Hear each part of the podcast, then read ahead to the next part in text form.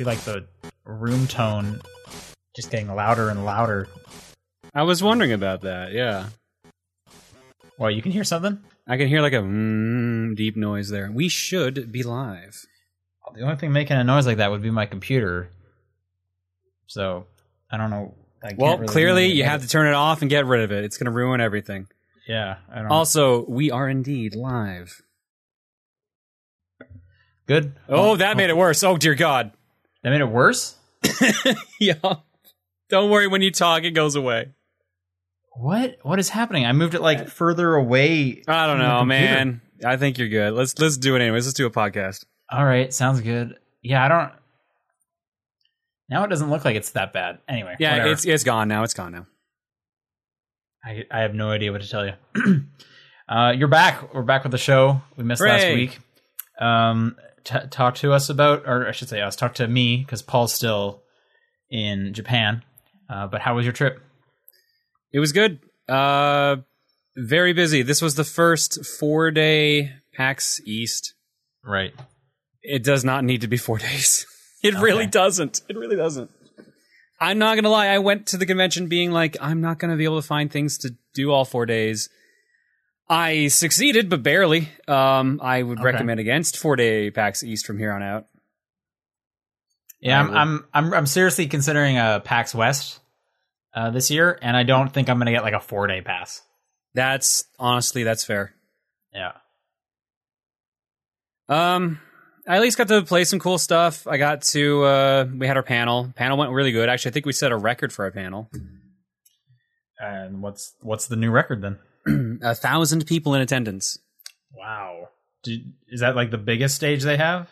No, no, we're still one tier down from the biggest stage. Okay. Did you? So was your room full? Like how many people could be in your room? Our room was twelve hundred, I believe, and we were at a thousand, so we still had a bunch of empty seats in the back. So there's still room to grow. So don't expect us on the main stage anytime soon. How much is the? How many people can the main stage hold? I don't actually know. I think about fifteen hundred. Okay. You'll get there. Eventually, just give it time. That's still really cool, though. Um, I had a bunch of parties I got invited to, and I missed all of them, so that was great. What was the party you were most sad that you missed? I kind of sad I missed the Twitch party because it was 80s themed, and they had basically rented out a giant arcade and bowling alley. Oh right, you had mentioned that. Okay. Yeah. What was more pressing? What, why didn't you go to the parties? Uh, I went to a, a tournament instead, Okay. and by the time I got out of the tournament and everything, it was too late to go. Or I could have gone, but I would have been exhausted. Sure. What So was um what was the tournament? How'd you do? Uh, it was Bomberman. Was it was did you run this tournament? No, no, no. Okay. Uh, this was like Bomberman Live on the Xbox 360, so like a weird version of it. And I got second. I got first place last year, and this year I got knocked out. I got beat by someone who I knocked out last year. So, They they, they practiced well, it's because all of us were playing R, and so we were all surprised the tournament wasn't R. Okay. Sure. Sure. Did you do you get anything for second? Uh, yeah, I got a medal. I got a silver medal. That's cool. What did first place get besides a gold medal? I'm assuming. That that's it, gold medal. Okay. That's cool. What else did you do? Um, played a couple games, wandered around the show floor, met a bunch of people, had some meetings, had a meet and greet at the Twitch booth. Okay. I didn't know that uh, PAX was no longer connected to Penny Arcade. What do you mean? I apparently PAX is now like a separate company. Like it's oh, no yeah, longer, yeah, no, yeah, no, that's been forever. I didn't know that. Yeah, like I think four years ago, back when South got introduced, I think they had, that's when they made it like just a separate entity. Right, yeah, like it no longer officially uh, stands for Penny Arcade Expo. It's just PAX. As far as I mean, I'm it, it makes sense. It's on brand. I know that. Uh, I mean, the Penny Arcade guys are still there. I saw. I think it's Tycho at least once during the show. right. Yeah, I know they still have like a big presence, like the, and they're like a part of like putting it on, and and they, they like working with it, but it's Hmm. just it's technically not underneath them anymore. Yeah, ReedPop technically owns Penny Arcade Expo, or I guess PAX now. Okay. And they do. Do they? I, I don't think I'd heard the name ReedPop, but the name I had heard was uh, was explained to me that they just run conventions. They're like a convention company. Yeah, Does that sound that right? that that is ReedPop as far as I'm aware of. okay. All right. Uh, they've also done TwitchCon. Ah, shit, they've also done another big one. They've done or they do TwitchCon. They do they do TwitchCon and they do another one that I'm blanking on right now. That's pretty big. Okay. E E3. Mm, not that big. Right. Uh, you still got to make your way to PAX Australia. Uh, I haven't done South either. Oh yeah, you should do South first. South is uh is usually during Magfest or too close to Magfest to want to go. Oh yeah, that's right. That's right. Is Australia yearly now? Yep. When is that? When is that one? November? That sounds right. It's it's somewhere in October, November, somewhere in our fall. It would be super hot down there for sure. God, that'd be murder. Yeah, that'd be their spring. Um, But I would love to see So what- Australia. yeah, Australia is definitely cool. Can't recommend that enough. Um, so what were some other highlights from the show, Um, or or lowlights? How was how was uh how was flying? Any excitement? oh, it was a thing. Um, have you ever been in a flight where you're about to land and then they suddenly have to pull up and attempt to land again? no, I've heard about that though, and it sounds terrifying. This was my second time doing that. Okay, what was the problem? Where, where was the where were you landing? Toronto. Okay, was it just snow? Was there another plane there? No, it was the it was too windy. Okay. All right. Sorry, I, I just realized we didn't totally drop a message in the Discord that we're live. No, it's okay. I tweeted us out. I mean, people will find it. We can find it sooner or later. Oh, actually, someone in the chat right now is saying ReedPop also does New York Comic Con. Maybe that's the one. Yeah, that's the big one I was thinking of. Okay. So um, basically, like the the flight to Toronto was super smooth, like nothing to worry about at all. It was perfectly fine. And then, uh, twenty minutes left of the flight, they start. It's the plane starts shaking a bunch, and they start warning us like, "You're it's going to be turbulent for the entire end. Just hang on." We go in for the landing, get right down to the bottom, and then we have to pull back up. And it's so windy, the plane is shaking like mad. Uh, a bunch of us, like everyone in my row, had to pull out their uh, puke bags because we were all ready to throw up. Ugh. It was I real think bad. I don't think I've ever puked on a plane. I haven't either, but man, that's the closest I've come in a long time. I've puked on a boat. That, uh, but that's, and I've gotten queasy on cars, but never on a plane. no, well, that was that was real bad because then like they pulled up, we were shaking the whole time. Then they attempted to turn sideways so they could actually like turn around and attempt another reentry, and that was awful. God, I'm pretty sure some people definitely threw up on our flight. Gross. Um, did you have any like weird agent with your luggage or anything problems? Um, getting there was fine, but my suitcase broke before I came back. Okay, I think I saw a tweet about this. Yeah, so we had to duct tape it shut. Okay, that's not the end of the world. Yeah, well, I mean, the, the hard part was getting duct tape. I had to go down to the hotel and they had to get me like industrial grade duct tape because that's all they had. Okay. And of course, TSA tore it up because they inspected the suitcase. So it Right. still stayed closed at least somehow. It doesn't seem like anything's missing. Cool.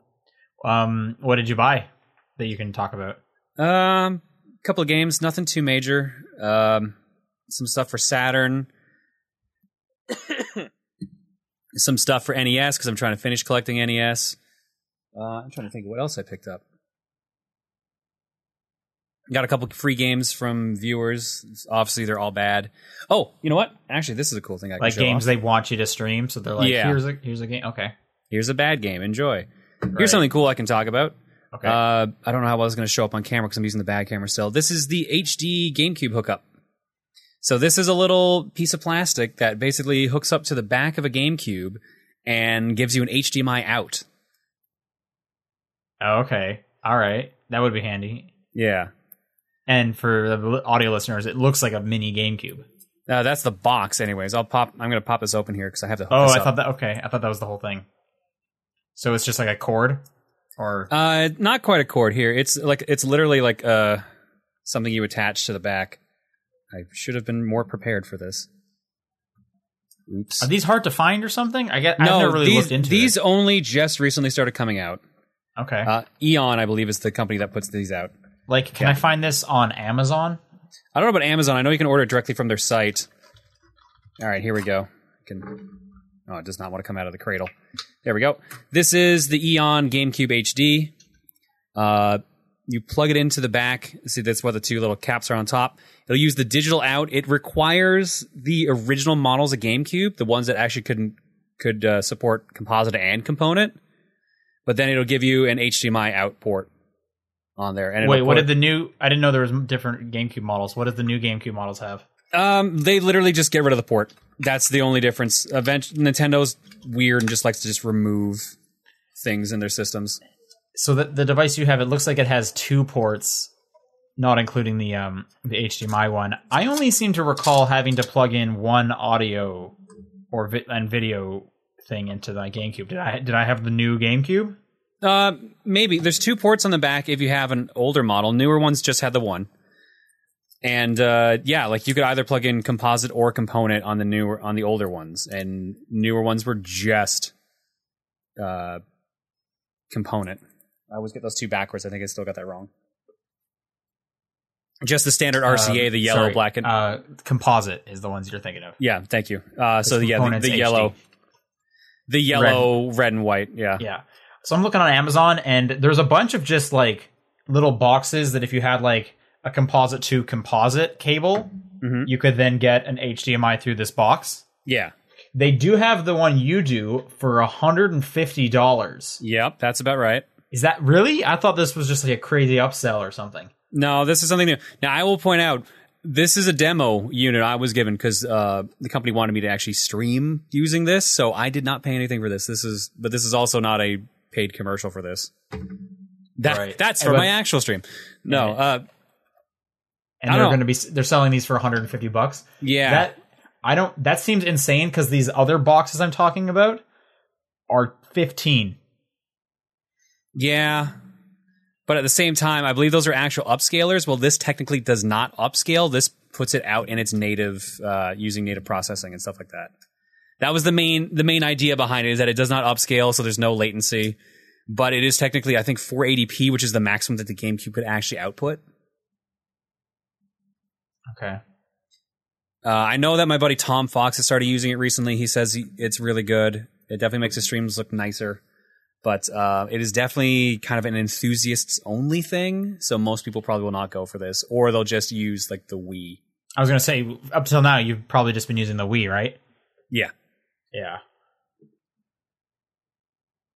Yeah, I can't I can't really think of a reason to get that unless you are like a collector. Yeah, I mean- more or less. But like for for collectors, this is probably a good thing here.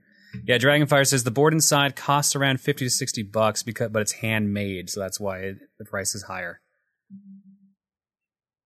Right. Well, that's cool. This paid promotion of John's brought to you by Skype, which helps us all connect. I'm glad we true. still haven't lost that either. yep. Um, yeah. What else? That, I mean, that's pretty much it for what I bought aside from games.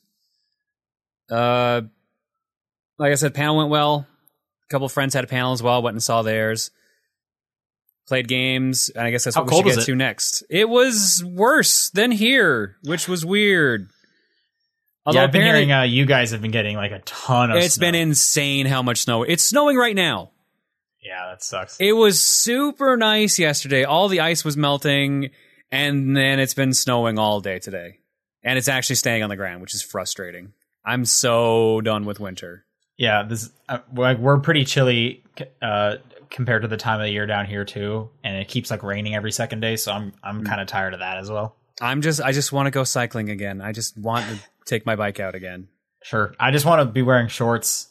I just want oh. my shorts back. That's, fair. that's my thing. Could be worse. You could be up here during more snow. That's true. I think it's supposed to snow again next week as well. So it's just like, oh, why? yeah, it's a it's a hard winter this year. It's a long one. So I'm hoping we get like a real nice summer to make up for it, like a real hot one. Yeah. No, it was it was super rainy and snowy. I think on like Friday, in Boston, and then every other day was actually like really nice. Okay. There was- Did there was you just do anything, one awful day. Um, non PAX in Boston. Not really. Um, besides like going to like some restaurants and stuff like that, nothing real big. Okay. Any any like any like cool restaurants or did you just hit like chains? Just like cheesecake. Yeah, nothing real big. Okay. I want to go to Boston one time. But like we we've done trips to Boston where we've actually done stuff. Like we went to a Blue Man Group show. That was really cool. That is that would be cool. Yeah, for sure. But uh, yeah, no, this was pretty much just a PAX exclusive trip, more or less.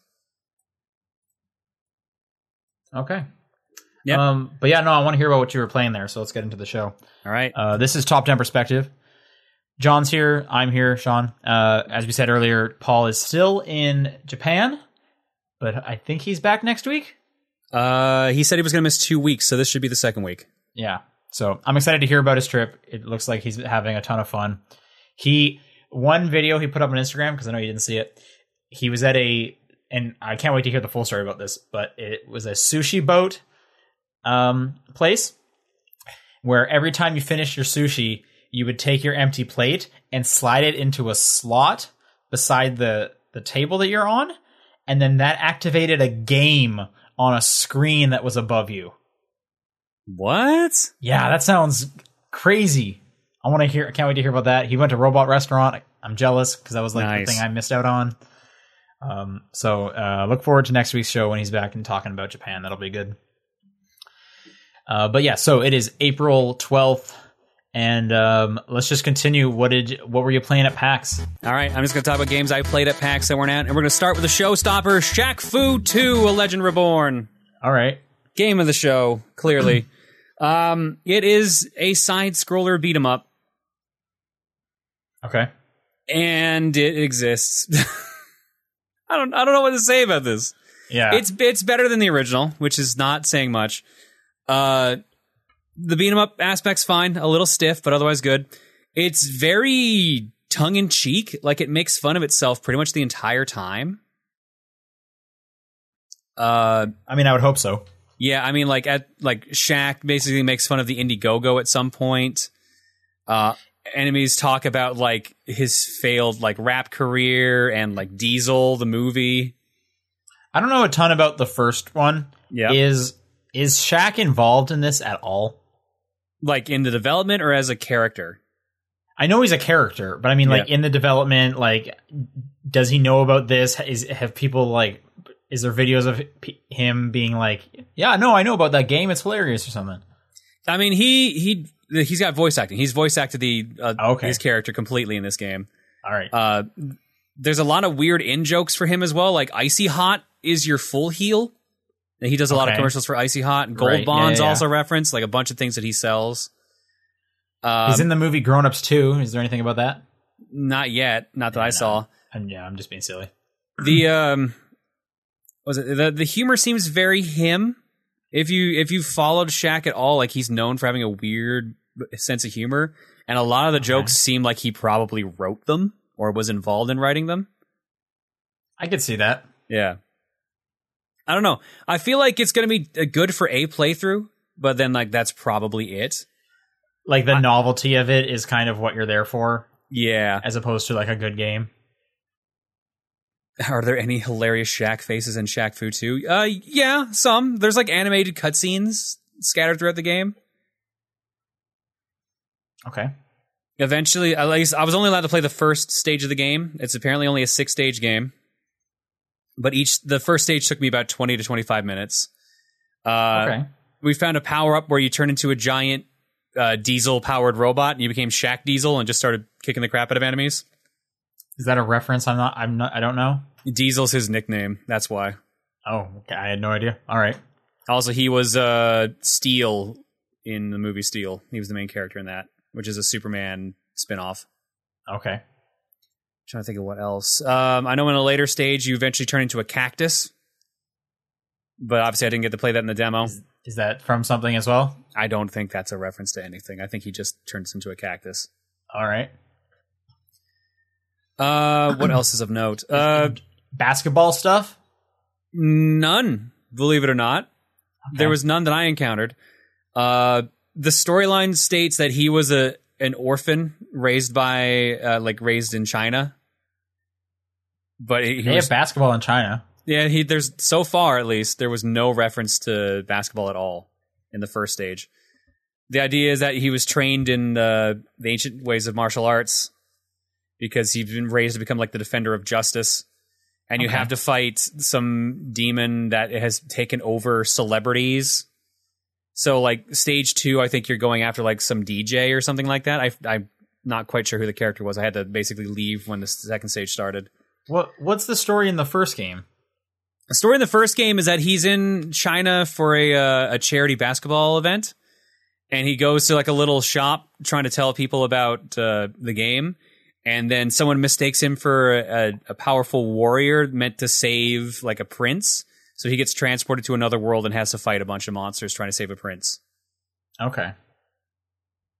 So All the right. yeah, the original Shaq Fu was a fighting game. This is a beat 'em up. Um, I don't think there's multiplayer, and I asked if were there any unlockables after you beat the game. They said no. So, like I said, probably a one and done.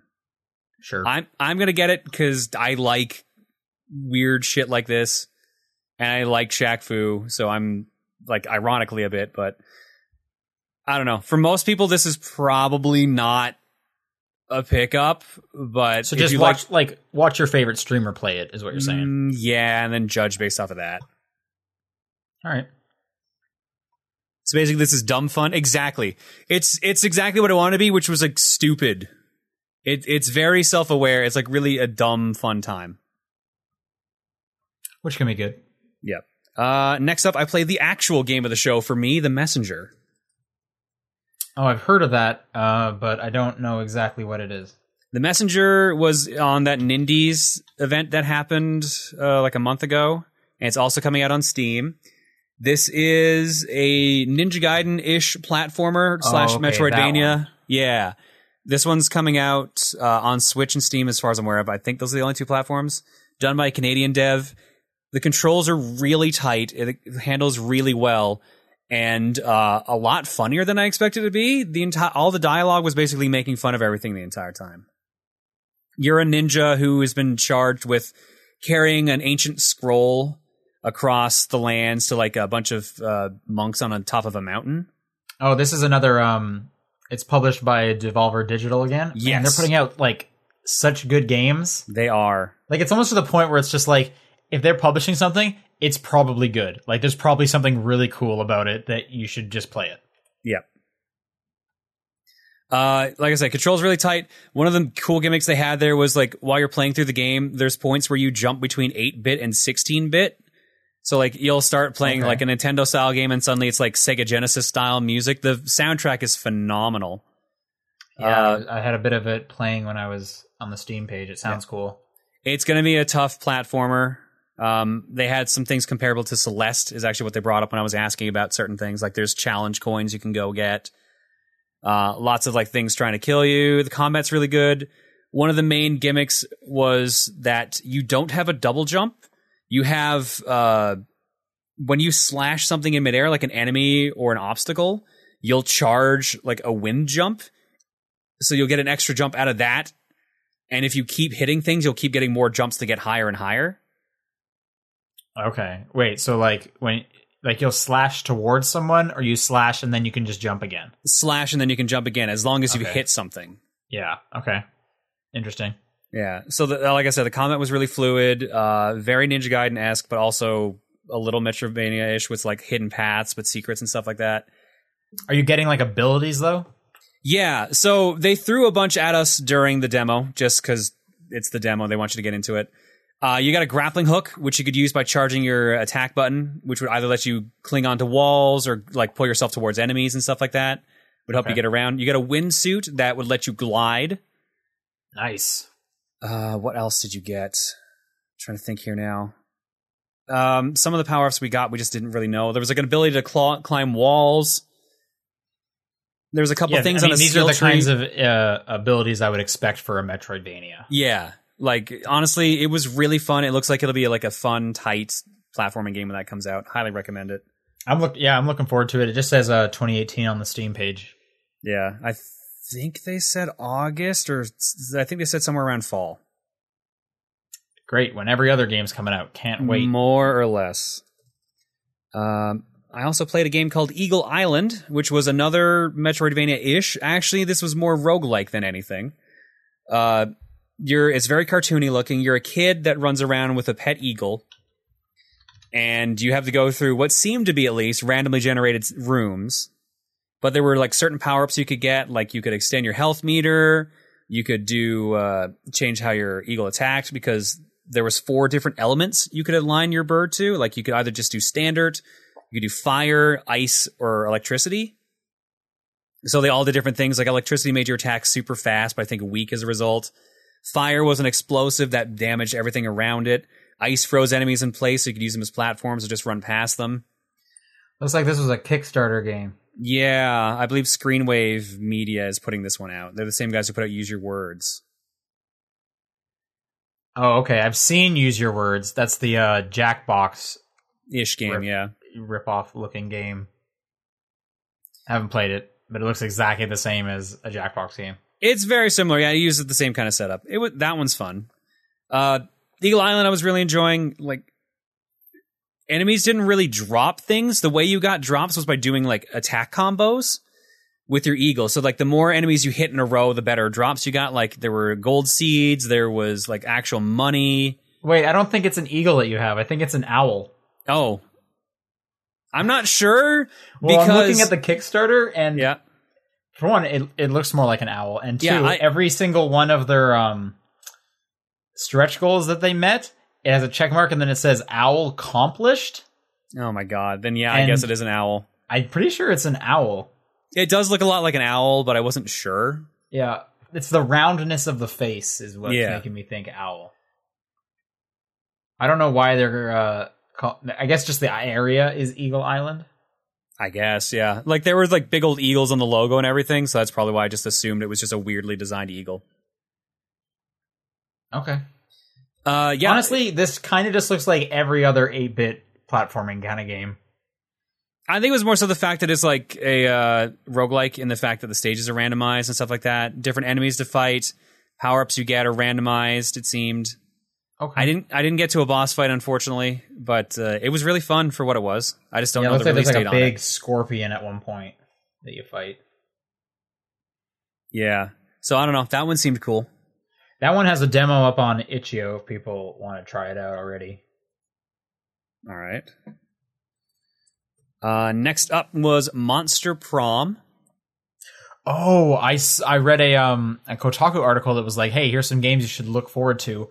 Monster Prom looks really cool. Yeah, the this is basically a four-player competitive dating sim game. Yeah, yeah. I was already interested of like, oh, monster dating sim. This sounds kind of fun. And then it said multiplayer, and I was like, how does that even work? So you- you do, basically, like, mini games or something. you basically take turns doing like your dates and stuff like that. You're trying to find a date for Monster Prom. You are also a monster. You pick out of a couple of characters, and uh, you can like basically update your stats based on which like decisions you make and stuff like that. And at the end of the day, you want to try to actually find like someone to go to prom with. There's like uh, did you play this in a multiplayer setup? I, I didn't actually play this one. I just watched a, a tutorial, uh, like a demo of this one. okay, was it was it multiplayer you were Yeah, watching though? It was okay. four player. Yeah. Okay, cool. Uh, basically, they took turns doing their things. Uh, at the end, they had to make their final decision on who they would ask out. The round I watched, no one got a date, so everyone basically went to prom by themselves or just got dejected and didn't go at all. The What writing, determined no one got a, getting a date? The character they went for, if they didn't have the right stats, they got rejected. Okay.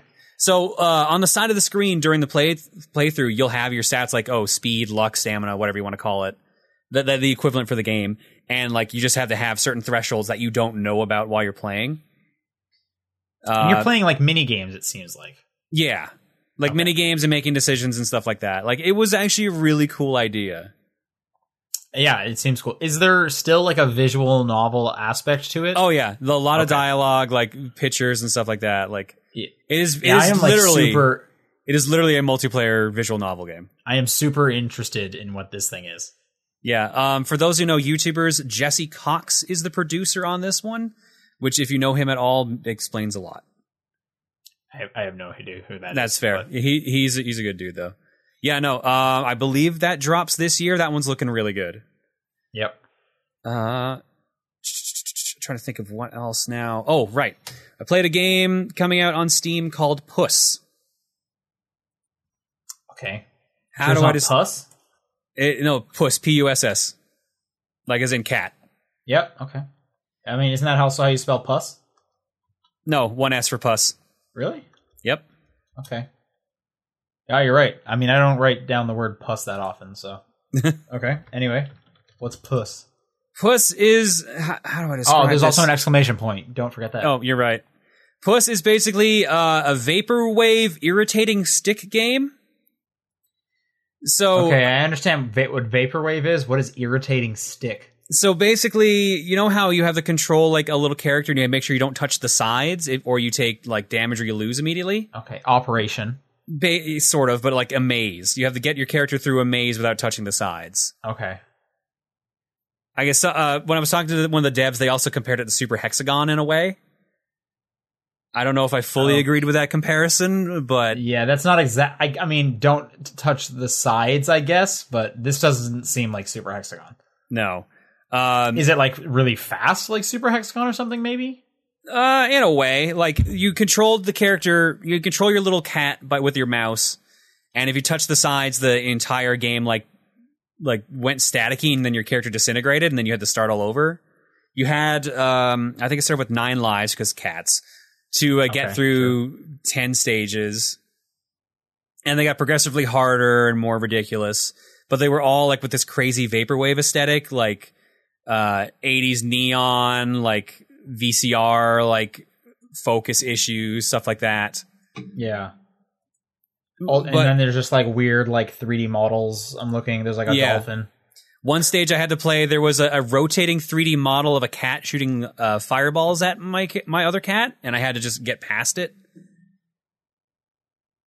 the one problem i had with this game like it would have been a fine game is that it is way too seizure inducing way too many flashing lights and colors and it just was a nightmare by the end of the demo my eyes were hurting I mean, the trailer warns you about that, so it's not like they're Yeah. trying. They're like hiding it. No, but yeah, like it's very photosensitive. Like if you get seizures at all, do not look at this game at all. It's very hard on the eyes. Yeah, this comes out June 6th. Yeah. But if you want it it was a cool game and like I said the aesthetic is the best part about it. Uh I'm trying to th- there's a couple more things. Dauntless. Dauntless, was a game I, I ended feel up like I've heard this game as well. This is basically a Monster Hunter ish game. Uh, one of my friends is on the marketing team for this, so he snuck me in for a demo. Okay, yeah, I don't know what this is. And as someone who has not played a Monster Hunter game, or very little of, I guess I should say, seemed fun. Uh, we this did a four. does not even have a Steam page yet. Um, yeah, I don't think it's on Steam yet because right now it's in closed beta. Yeah, okay. It's uh, it was really fun, honestly, for as someone who hasn't played uh, Monster Hunter. The combat was very Dark Souls, I think was what they told me, and so like animation priority was a key thing. So like all that. the games you have experience with. Yes, all those games I love so much. It was Yeah. it was honestly kind of fun. Uh, there were five different weapon classes. I used I think twin lance. There was also great axe. Like it was very. If you've played Monster Hunter, you'll be very comfortable with it. There were six. I think they said by release there's six or seven weapon classes going to be out. Twin Lance had this cool thing where like you had free flowing combos with your two attack buttons that you could just kind of flow into each other, and then you could stop at any time and like lock in any damage you've you've put into like a fireball attack or a missile attack into your weapon. Okay. So the idea was you had to clock as much damage as possible, avoid getting hit, like dodge roll out of the way, store the store the attack energy, and then fire it at the monster you were trying to kill. Homer in the chat is saying apparently Paul's played a bunch of this game. Yeah, does I assume he likes it if he's still playing it. Yeah, and it even uh, says like like prepare for the hunt on this page, so they're definitely going for a Monster Hunter thing. Yeah, was it Renoko says Dauntless is good and similar to Monster Hunter, so easy transition between the games if you play either. Yeah, no, I I really liked it. I might actually pick it up. They gave me a bunch of uh, closed beta keys, so I might codes, yeah. yeah. So I'll probably jump in on that. I was gonna offer one to Paul if he didn't already had it, but I felt like he probably was already. in Sounds like he does. yeah. Uh, I don't know. I liked it. If you like Monster Hunter, definitely give that a look. I believe it goes into open beta in May. Okay. Hey, I tried to get you to play um, Dead Cells on the Switch. Did you do that? No. Oh, Believe it or not, there was a line for it. Yeah, well, I expected as much. But, That game just needs to come out, man. but I did get to play a couple cool games that were nearby it, including Fight Night. Okay. K N I G H T. Okay. I'm This- more interested now. Yep, this is a dungeon crawler where you cannot pick up weapons. You are a cursed knight who can only fight with his fists. So you have to climb this tower that's like travels around the world, and you have to try to find uh, who's at the top to break the curse. So you'll Another get in. Kickstarter game, Yep, and there's a demo on itch.io. Oh, it's first person. yeah, it's a first person first person like beat 'em up, like you're like boxing a la Punch Out to fight enemies. Like you you can bob and weave, do uppercuts, do hooks, charge your punches. There's supers. You can do like the uh, one inch punch. You can do like a hundred crack fist. It's really good. It's uh kind of reminds me of uh, Severed, the Drinkbox Studio game, because it's like a first person dungeon crawler. Although that one was grid based, this one is just uh Well, the movement in, in this one's grid based, but yeah, like you basically get into random encounters that are the the fights. You could jump between two lanes. You can bob, weave. You can parry moves. It's really fun. cool. Uh, and in the, same art style is super interesting. Yeah, the only downside was like there was a like the movement was a little shaky to get used to. But apparently, like if you get motion sick, you can just straight up turn off those effects, which is good. Okay. Um, I need to double check that I actually have the right name for this next game. Oh, that doesn't help if I type the wrong thing in there. Yep, that is the right one. I at the same booth I got to play Brave Earth Prologue. This is the latest game from the creator of I Want to Be the Guy. Oh, so it's like super hard. Um, it actually wasn't super hard. It was challenging, but it wouldn't call it super hard. It's basically an homage to classic Castlevania. I was gonna say this looks like Castlevania. It is, it is some Castlevania ass Castlevania. Uh, but the movement is a lot more fluid. Sprite works really nice. Yeah. The the demo had three different characters you could play as, and they each had their own different storyline. So it looks like when the game comes out, you have multiple storylines per character. Everyone played differently. The main character played a lot like Alucard from Symphony of the Night. Uh, the second girl was like a magic caster, and she could hover and stuff like that. The Is the main character this like a uh, purple haired one? yeah, the girl. As far as I'm aware of, I believe she's the main character. Well, There's there's a pur- there's also a blonde girl. Yeah, that, that's the magic user, and then there's like a, a purple haired guy. I never actually yeah, got to like play a, as with him, a headband. but he has a heavy sword, so his attacks are super slow. Okay. It was the music was excellent. It's very it's very much Castlevania. Uh, definitely not as hard as I want to be the guy, but it was really rough. My only gripe about the game, I like I really loved it otherwise. Uh, my only gripe is in the bottom right of the screen, there's a portrait of your character while you're playing. Yeah. And the more damage you take, like the more freaked out they kind of look. Like they're like, oh god, they realize something bad's gonna happen. When they when they die, that portrait like explodes in like a shower of like blood and guts. So you'll see like eyeballs fly out and just like Okay. showers of blood. So it's, it seems excessive. The one Okay, that that, kept, ju- that the- just seems silly to me. I mean, I don't have an I- example of it here. I guess if I had an example, I'd show it, but it just seems like it stands out. I guess compared to the rest of it. Well, th- this makes me think of like, like seeing like Duke Nukem's face as he's like getting more and more beat up. No, no, like not quite like that. Like it's more because like it's literally like you you see an ex- a face explode, and like you see viscera and stuff like that for a split second. Okay. And uh, if your character like falls into like the water and drowns, like you see water shoot out of their eyes and stuff like that as their face explodes. Okay. And like I said, that's just like a weird excessive gripe to me, but otherwise, like the game was great. I really enjoyed playing it. Just keep that in mind if you end up playing the game. I don't That- think I like this name though. Brave Earth Prologue. It's not doing anything for me. Yeah, yeah, I'm not sure about the name. It feels like with the fact that it's prologue, he's got another game planned for it.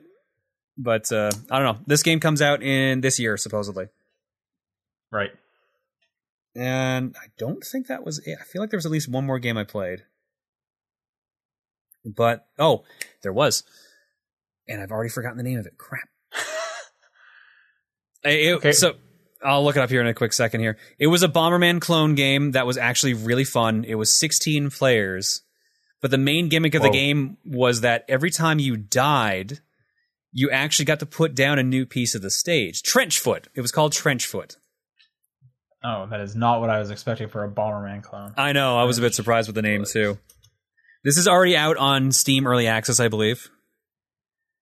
Trenchfoot is actually apparently the name of some kind of like disorder. So don't search Al- al- Trenchfoot. Also, that. put game after it. So it's also yeah. the name of a board game. Oh, interesting. So yeah, like you would put down different obstacles in the stage. You could put down more soft blocks to like slow down players. Uh, you could put down pipes to tunnel like explosions through. You could put down water to stop explosions in front of you. Uh, another cool aspect was that you could collect rock pieces and you could drop rocks behind you to block explosions. So like if someone was trying to attack you, you could drop a block and ca- cower behind it so you wouldn't get damaged. Right. But the real the real gimmick was that your bombs didn't have a limit to how big you could make them. So if you kept collecting firepower, you could eventually make an explosion that covered up at least half the screen and or like even the full screen. And explosions would wrap around corners, so you had to block yourself in to make sure you didn't accidentally kill yourself while trying to kill other players. So you would kill people, you would try to get around like their pipes and their like water obstacles that they put down. It was actually like extremely fun for a Bomberman clone, and it felt like it felt different enough to be cool. It look is this only multiplayer? Yes. Okay. Currently, because it's so early access, there's no net play for it yet, so which means I can't really do it on stream yet. Like it's local multiplayer right now? Currently, but he did say he was going to work on netcode. Yeah, I would man, I would hope so. Yeah. So that like keep an eye on that one. I feel like that's going to be really fun later on. This is the yeah, okay. November eighteenth. Sixteenth, November sixteenth. Cool. Uh, I'm trying to think here. That actually may have been it. If I think of something else, I'll talk about it, but I'm pretty sure that's going to be it for new games. Like, I played a lot of stuff in the indie booth. The indie area was extremely good this year. Sounds like it. That's cool. Um, okay, well, I, I played some games in the right. two weeks we were gone. Um, I finished up Ace Attorney, which means I am officially caught up on everything Ace Attorney. Nice. I have played all the Ace Attorney games over here. Um, maybe at some point I'll play the DLC ch- uh, chapters that I've always like skipped over. Uh, but for now, I'm playing other stuff. Uh, so I just need them to. I know they've said they're working on a um, a game for the Switch, and I just want that to come to the phone as soon as possible because I love playing those games on the phone. Um, but yeah, that one ended up pretty cool. Uh, I enjoyed that one quite a bit. Spirit of Justice. Uh, those are great games. All right. I remember one more game. I'll talk about it once you're done. Okay. Uh, right now, I am playing through Thimbleweed Park. Okay. I've heard a lot about this. Yeah, this is uh Ron Gilbert's latest game. He was one of the uh, original like adventure game uh developers back at like the Lucas film era. Or I guess I just say the LucasArts era. Um and this is uh it's like super old school where you have like the verbs in the bottom left corner of like how you interact with stuff. This is actually the first adventure game I played with the verbs in them. Uh, everything else has just been uh, like an inventory system to combining stuff and whatnot. Yeah. Uh, this is super Twin Peaksy. Uh, you're you know you're two d- d- federal agents coming to a very small town because there was a murder. The characters in the town are all weird. Um, there's uh, everyone's pretty silly. Like the, if you if you like adventure games, you know that there's like a level of of humor that you will find in these, and that's definitely there for sure. Uh, what I really like is there are phones scattered throughout the game where if you dial and there's like uh, flyers to remind you what you need to dial. If you dial four four six eight, it'll call the hint line, and you can just get hints for whatever, and the game will know kind of like where you are story wise, so they'll kind of know like which puzzle you should be on and stuff, and they'll even give you multiple hints if you want to ask for more and more stuff. So that's really great because at that point it means you just can't be stuck. Um, same with that vein is there's actually two modes to this game. There's casual mode and then hard mode. And I understand casual mode streamlines a whole bunch of the puzzles if you want to have more of a story uh playthrough that has like small puzzles in there. So you're kind of looking for a, you know, a more casual time. Okay. Um, I'm not playing on that, but I can definitely appreciate that as since this is old school, you are at you are pixel hunting in some of these uh um puzzles, so that can definitely be frustrating. Oh, that's like the worst aspect of those games. It is the worst, but like I said, the hints will straight up just tell you like, "Oh, hey, the ink bottle's on his shelf." Oh, thank God. I didn't even realize there was an ink bottle there. Like so despite, you know, you can get stuck cuz you can't find something, if you're that stuck, you can find the solution just by you finding a phone and there's tons of phones throughout the game. So it's easy to you won't be stuck stuck for long. So the frustration is easily avoidable. I'm playing on hard mode just cuz I wanted to see it as it is. Like you know, I didn't even know about the phones, but worst case scenario, I could look something up online. Um, I'm a few hours into it. Uh, again, the characters are real funny, and as a Twin Peaks fan, there's like lots of references to that, and I'm I'm enjoying that quite a bit. I'm playing that on the phone because that was uh, that went on sale like last week or something. Um, and actually, speaking of Twin Peaks, I played through a game called Virginia. Uh, played this on the Xbox. This is this came out, I think, a year or two ago. Uh, it's I don't know. It's a walking simulator. Uh, you know, I, I don't I, I don't really want to use that term because it seems uh, dismissive, but it's that kind of game. Hmm. Um, and uh, have, did you ever play uh, Thirty Flights of Loving? Yes. Okay, so it's it's actually kind of similar to that in which it has a lot of just like jump cuts and that that game is a lot of you just kind of walking from like one side of whatever level it's set up to the other to kind of just see what happens and then it does a jump cut to the next area. That's really that's a lot of what Virginia is. Um and you play as a federal agent going to a small town where a boy has gone missing and uh there's a you have a partner agent and you're kind of figuring out what's going on. The game's only about 2 hours long. I really kind of enjoyed it. The aesthetic is very similar to like 30 Flights of Loving mixed with The Witness, in which it's just like really like bright colors, really flat things, not as much detail as The Witness. So that's where the 30 Flights of Loving aesthetic uh, kind of meshes with it. Um, but, th- but this one's pretty Twin Peaksy as well in the more like surreal aspect and like weird dream sequences that are going on. Um, so that if you're if you're a fan of just kind of narrative focused stuff like that, uh, maybe take a look at Virginia. Again, it's like two hours long. Um, and what was really great is all the achievements are like really weird numbers. So I was finally able to fix my achievement score, and it's Oh. back to having a five after like years. Oh. You've been freaking actually, out about like- that for years. Well, it's just every time I turn it on, like I hadn't cared for the longest time, but every time I would turn my Xbox on, it's like there it is, ending with like a two, which is annoying.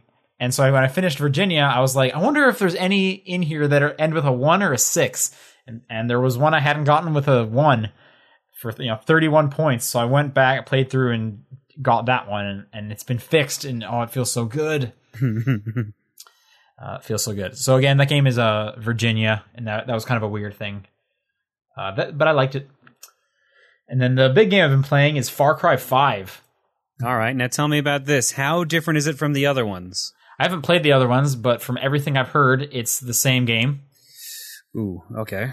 Um, again, I'm not the best to ask in comparisons because the only other Far Cry game I've played is Blood Dragon, which is not the best one to compare it with. Fair. Um, but you know, Paul already talked about this. They they get rid of the tower climbing, and it's and your mission structures are all organic through talking to people and just kind of finding things on the map. Um, this game is so buggy. It is one of the Mm. buggiest AAA games I have played in so long. Um, I was I was streaming it on the pre- pre-show before this, and at one point, the whole game just started slowing down for no good reason, and I couldn't figure out why. And it's on. I captured it, so if you want to watch that, you can see the game slow really weird. I've had multiple missions just like complete for me. I don't know how. In fact, that happened on the pre-show as well. Now that I think about it, um, what was another? Oh, there was a pretty funny one. I finished this one mission and then you know did a small cutscene of like, "Hey, thanks for saving our town," and then you know the cutscene ends and it kind of restarts the gameplay, and then all of a sudden a truck upside down fell from the sky. I was just like, "Whoa, what was that?" That that that was pretty funny. I wanted to try and uh, record it, but I I actually had forgotten how to do it on the Xbox, so I missed my opportunity. Um, the story is so heavy-handed in just how much of a like a sinner I am, and how these how these cultists they, they want to cleanse my soul because I'm a sinner, and it's it's so heavy-handed, and they never shut up about it, and it's constantly on the radio, and I skip every cutscene because of it. Mm. Every time I talk to a new uh, NPC to like get a quest, I skip what they're talking about because I I could not care less. I just want to go and blow stuff up. And that part of the game is fine. It's it's fun to blow stuff up, and you can play the whole game in co-op, uh, which is probably the best part about it because you and a buddy can just like go blow up an outpost, and that's great. Um, so I'm having fun. Uh, I think my favorite part of these uh, there's these uh what are prepper caches, which are like these little mini puzzle rooms that you'll come across um through seemingly someone who was like you know preparing for the end of the world. So they had like a stash of stuff underground or in a house. And, and it'll basically be like hey the stash is here and you have to like figure out how do i get in the house? And usually like the one i did on the pre-show i had to like climb through a window and then I had to like climb up the wall and onto like the roof of this like burned down building, and then kind of jump my way through until I got to this one room that had a had a um a panel in the ground that could open up to get to the the stash. Uh, so I like those, and there's apparently a ton of those in the game, and that's also how you get a lot of your perk points to upgrade your different skills. So I love doing those; those are great. And if you do it in co-op, apparently, if you've already done those stashes, and then you go and join someone else's game and do the stash again, you can get the same perk points back again. So that's great because my friend was joining my game and he's like, wow, I, am getting like tons of perk points now. So that's kind of cool. That's a reason to do it. Uh, I'm super interested, however, in Far Cry Arcade, which is like a Mario Maker for Far Cry missions. What? That you can play in this. Yeah, you get to make your own missions basically. And it, here's the coolest thing. Here's the coolest thing it uses assets from not just Far Cry 5, but the previous four, maybe three as well, as well as Watch Dogs uh, and Assassin's Creed. They give you assets from those games too to make. I'm a little sad put, you didn't say Blood Dragon, but okay. Uh, I don't think Blood Dragon. I haven't played with it much, so and I and I haven't heard the Blood Dragon, but uh, because of this, like you can like Ubisoft is making some of their own as well. Apparently, there's like cool haunted house ones where you know you you just place enemies, you place uh, different mission objectives, and then you're also using assets from these out of like these crazy games, which sounds super cool. Um, and I'm I I want to try that out again uh, for sure. That seems very cool. I'm excited about that. Nice. Um, so yeah, that's Far Cry Five. Um, and that's that's all I've been playing. So what was the game you remembered? All right, the game I forgot about was Pizza Titan Ultra from the developers of Star okay. Wall. Just the tip. Okay. They're all Canadian. Right. They're Canadian dev team based in Ontario, and Pizza Titan Ultra is a game where you play as a ten foot tall robot pizza delivery service where you have to run around a futuristic city delivering pizzas while fighting uh, tanks and robots and basically just trying to survive and make a dollar while trying to not destroy the city. Okay. You know, this kind of looks like um, 100 foot robot golf. In a way, it did remind me of that. And I think yeah. that's probably why I kind of liked it. Yeah, just like kind of camera angle and stuff. Yeah. Um, obviously, no golf, and you're just you're fighting more. Yeah. So uh, at the the con, they were using like some challenge mode where you basically had to like get a high score and run around the city, which actually reminded me a lot of Crazy Taxi because you had to run around collecting clocks to get more time. There was okay. just like tips you could pick up along the way. Uh, the more things you delivered, the harder it got. The more robots that showed up tried to beat you up. There were like secret collectibles hidden around the city, and if you picked up them all, you got like a um, a tip bonus. There was uh, like there's certain like chefs hidden around the stage where they would have you actually make a pizza for them. Like you would time putting on the toppings in the right spot on the pizza. You would bake the pizza, then you would cut up the pizza, and then you would just get like a money bonus for it. Okay. Uh, it was actually like super fun, and I accidentally won a copy of the game. So uh, I will probably be streaming that this weekend, at least for a little bit. That's cool. When does that come out? That comes out, I believe, the 24th of this month. Uh, it was 25th. A, okay, yeah. So it was like honestly like a really fun, like silly ass game. It's like it's themed around like the old 80s and 90s like mecha shows. I Yeah. think their site says like you can unlock parts to make your own custom mech. We were stuck with the default one in the demo. Like we only our our super ability was like you got a super speed boost and stuff like that. But I'm sure there's a bunch of other stuff later on. I'm actually excited to play more of it and show it on stream. That's cool. The end of the month, there's a lot of stuff coming out at the end of the month. Uh, yeah, it's getting crazy.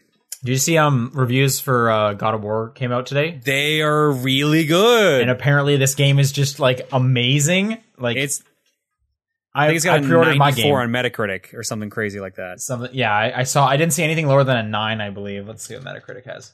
But I am so excited for God of War. Ninety-four on Metacritic. Yep, Yeah, which is apparently the same score the original God of War got. I, I like the God of War games, Yeah, but like it's good to know that this is apparently really good. which is like surprising because it's like what, like the sixth one, eighth apparently. It's the eighth God of War. One, two, Mhm. three. There was the two PSP ones, Ascension. Yeah, I feel like I'm forgetting one too. I doubt they're counting like the HD remake of three. Yeah, I doubt like you, you well you can't count that one if you don't count all the other like remakes because they ported all Yeah. the PSP ones, right? Uh, hang one, on, two, three, me- Ascension, Ghost of God. Sparta.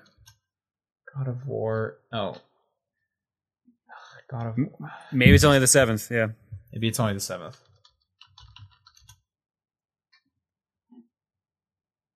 But either way, yeah, God of War apparently shaping up to be the best game of this month. Yeah, I'm ex- I'm super excited for that, and and Labos later this mo- the same day. Yeah, same day. That was same day. Uh, I'm trying to think of what else is coming out this month I care about. Yakuza, I think. Yakuza 6. Yep. Uh, Wild Guns Reloaded is going to be on Switch, so I'll have a Okay, this is the uh this is the seventh game, seventh game. Okay, and I'm now learning that Ascension is apparently the first one chronologically. Real. Oh yeah, that was the Which whole did- thing about it because they did the same thing that. that. Gears of War did because Gears of War Judgment came out the same yes. day, and it was also the first chronologically. That's true. Yeah. I'm excited. You gonna play God of War? I probably will honestly because apparently you don't need to worry about the story from the other ones as much. Oh yeah, this is like a reboot basically. I So- yeah, so like I think this is a good hopping back on point. Also, like the story in God of War could not matter less. It's literally like he's real angry. That is that is the start and finish of it. He is just True, angry. but apparently the story really matters on this one. Yeah, I, I could see that. They seem like they have like the whole relationship with the son going. I'm excited. I'm excited. Okay, that's it. You played. Yep, let's go to the All news. right, let's do some news. We have a bunch of little stories. Uh, Banner Saga 3 that Nintendo announced got a release date. That's coming July 24th. Uh, oddly enough, though, the Twitter account for Banner Saga didn't even mention the Switch version, Weird. but that's going to be on PC, Mac, PS4, and Xbox One. I don't know. And they're also going to be coming out with a uh, complete saga version that all three of them combined in one thing. That'll be out on the same day. So you can buy them all at once. And move this over. All right. Let's look at. We got more uh, original Xbox titles coming to backwards compatibility. See if any of these excite you. Blinx the Time Sweeper. Hell yeah. Breakdown. Oh wow, I'm I'm surprised. These are the games coming um uh April 17th and then there's uh some later for Conker Live and Reloaded. I'm excited for that one. All right, fair. That's a good game. Elder Scrolls 3. I'm surprised that wasn't already there. Hunter the Reckoning. All right, I have no idea what that is. heard that was okay. Jade Empire. All right, cool. Panzer Dragoon Orta Hell yeah, I love that one. and SSX 3. All right, And then on April 26th, uh you can play Destroy All Humans, nice, Full Spectrum Warrior, interesting, Mercenaries Playground of Destruction, good. MX Unleashed, All right, Panzer Elite Action Fields of Glory, I have no idea what that is. Star Wars Battlefront, Okay. Battlefront 2, Okay. Jedi Knight Jedi Academy, All right. Jedi Starfighter, I'm noticing a trend here. Knights of the Old Republic 2 The Sith Lords, and Republic Commando. Wait, but what about KOTOR 1? Is that already available or is that not available? I have uh I have no idea. Trying to look at the images. I have no idea.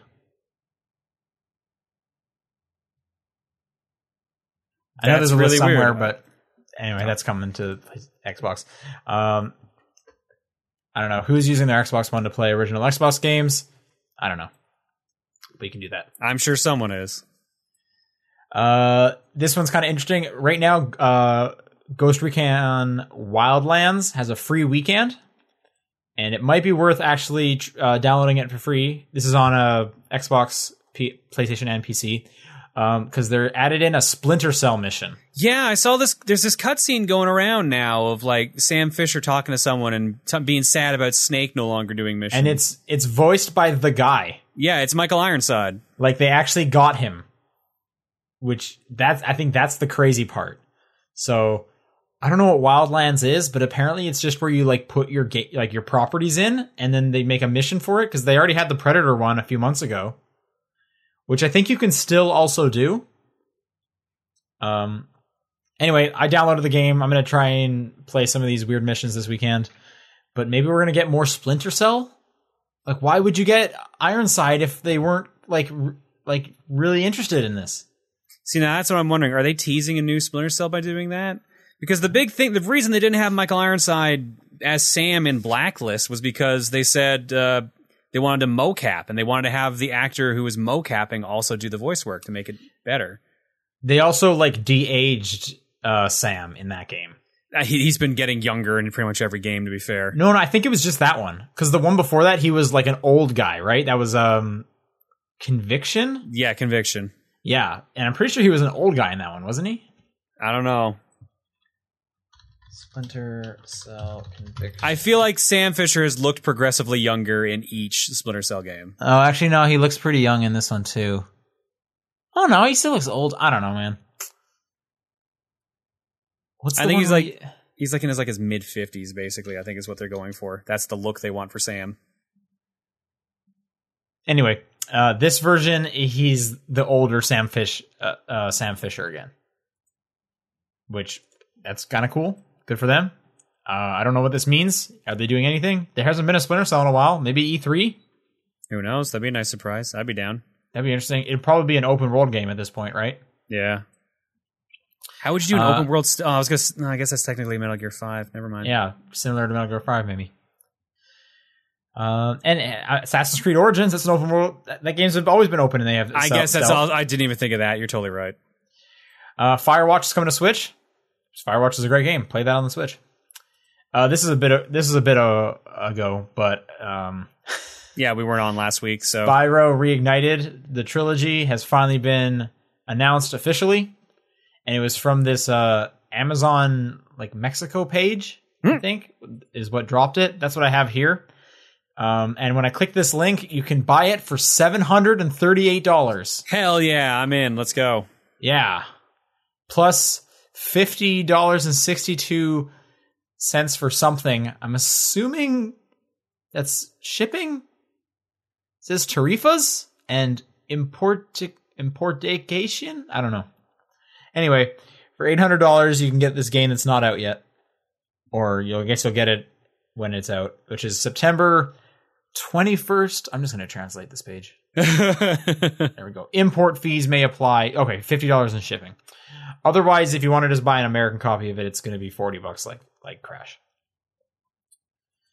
Um. So yeah, kind of the worst kept secret, but that's official now. Are you going to get this game? Did you get the Crash one? I did get Crash, yeah, but I got it when it was on sale, so Are you going to get Spyro? probably the same thing when it's on sale. Right. Yeah, I, I got uh, Crash for the Switch, which comes out in July, because there was a price error. Oh, okay. like, okay, I'll order Yeah, that.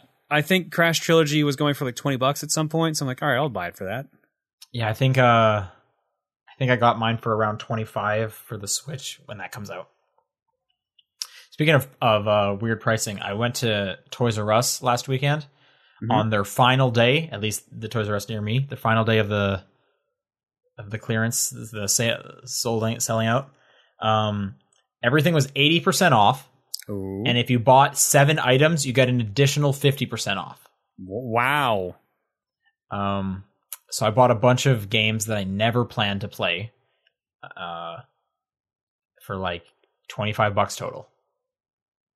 But I now own NHL 16 on the Xbox One and Rugby 15. So what you're telling me Xbox is you bought shit you don't care about. Yeah.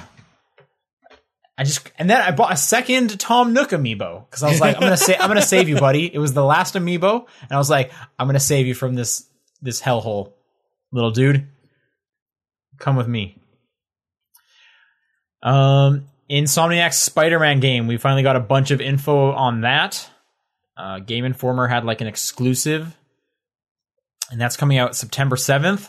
And there's like a thousand gifs online of Spider-Man swinging, and this game looks awesome. All right. Looks super cool. So September, big month as usual. And uh, this is last story. This one's kind of interesting. Steam Spy is pretty much going to be shutting down. Um, so for those who don't know, Steam Spy is a service that was it wasn't exact numbers, but it was uh, like a, a like a, a pretty good estimate of how many uh, digital copies a game would sell on Steam. Uh, because we don't actually like if you think of the NPD numbers, those are physical games. We don't really know the digital sales, and Steam Spy was trying to come up with the Steam sales. And the way they did this is by looking at user profiles and seeing if the game was registered to that profile and on the profile. And I understand Steam is updating their privacy settings to make everyone's game libraries hidden by default. Mm. Um, so with that being the case, Steam Spy can no longer look at all the games registered because they can't see the users' games anymore, and so we're losing out on Steam Spy. That's a bit of a bummer because there's no real way for users to know how well a game's sold. But maybe that's information that I'm assuming that's just info that straight up Steam doesn't want to share. Right. Well, I mean, it's not like Steam's job to share it, but like also, uh, companies don't uh, like share that if they don't have to, and so this was just kind of like cool information to be able to see how well is a game doing on Steam, how many games, how many people bought it. Um, so yeah, it's kind of a bummer, but I mean, it's not a huge issue if you didn't really care.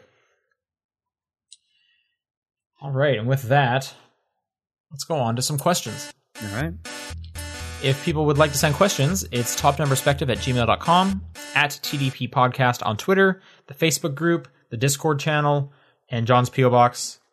Those are all great ways to send in questions. I'll read this first one from Mega Latino. Ever since John got the sponsorship for his next PC, I was wondering what non sorry, excuse me. I was wondering what non-gaming YouTubers do the three of you follow, and if you're a fan of a certain Canadian tech YouTuber. Do you know who I'm- he's referencing? I'm going to assume that's probably Linus Tech Tips they're probably referring to there. I have no idea what that is or who they could be referring to. So no, I don't. Yeah, that that is Linus Tech Tips they're referring to. Okay. They're based in BC. Uh, do you follow any non-gaming YouTubers? Um, the non-gaming YouTubers I follow are like TV shows, so or music stations, so not really. Whoa, Paul's in the chat. Yep. Oh, you just noticed? Oh shit! Yeah, well, I was looking at all the news stories. he's Hey, been chill- he's been chilling at a train station waiting for his train. He's listening in Nice, Paul. Where are you right now? Japan. We'll get. Yeah, I, well, I we're answered Japan. for I I answered think he's in him. Kyoto. Anyway, sorry. Uh, who do you follow? Uh, like I follow like a bunch of TV shows and radio stations. That's about it. Okay. I'm trying to non-gaming YouTubers. Um, I follow some like fitness channels, and uh, I follow like Cloth Map, which is like a travel, but it's also video game travel related. Um, Paul says he's in Kyoto. Yeah, I thought so. Okay, nice. Um, I do follow this one channel that just um, makes compilations of some popular Japanese commercials each week, and those are always just delightful to watch. So I like that quite a bit. I could not tell you the name of it though. Um, yeah. Do you want to take this next one from Green Fantastic? All right, Green Fantastic writes in and says, How many is a couple of, i.e., a couple of people, a couple of jelly beans? Also, how many is a few? Uh, a couple is usually referring to two to four, and a What? few, yeah, because Couple like is two. no, two to three is actually. You've never heard of that? Look, these people are a couple, Yeah, and there's two of them. and there's a couple people over there. Like, And there's usually- two of them. Yeah, no, couple is two to four, and a few is usually around seven to eight. Wow. Okay, I was gonna say a couple is two, and a few is three or more. Mm. That that's how I would do it. Just because couple by itself is already a different word, meaning like two people. Seven or eight. Wow. If I saw if I saw seven or eight people, I'd be like, first off, where am I? And second off, I'd be like, this, this is too many people. At seven or eight is too many people. That's what I would do. I'm willing to accept five up for few, but I'm still going to stick with two to four for a couple. Okay. All right. Uh, Sombrero Mustache writes in and says, What are some of your favorite joke bosses? I'm always a fan of that Waddle Dee that shows up as one of the final bosses in DDD's Revenge and Kirby Superstar Ultra that you can beat in one hit.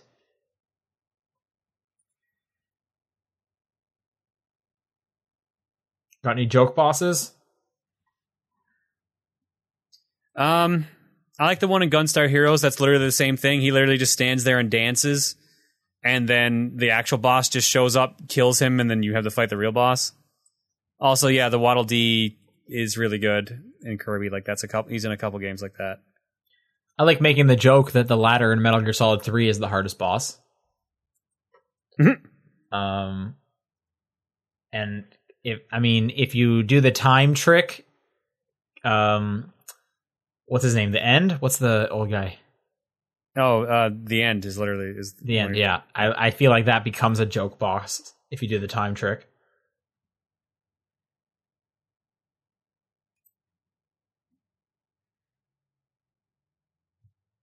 Anything else? Joke bosses.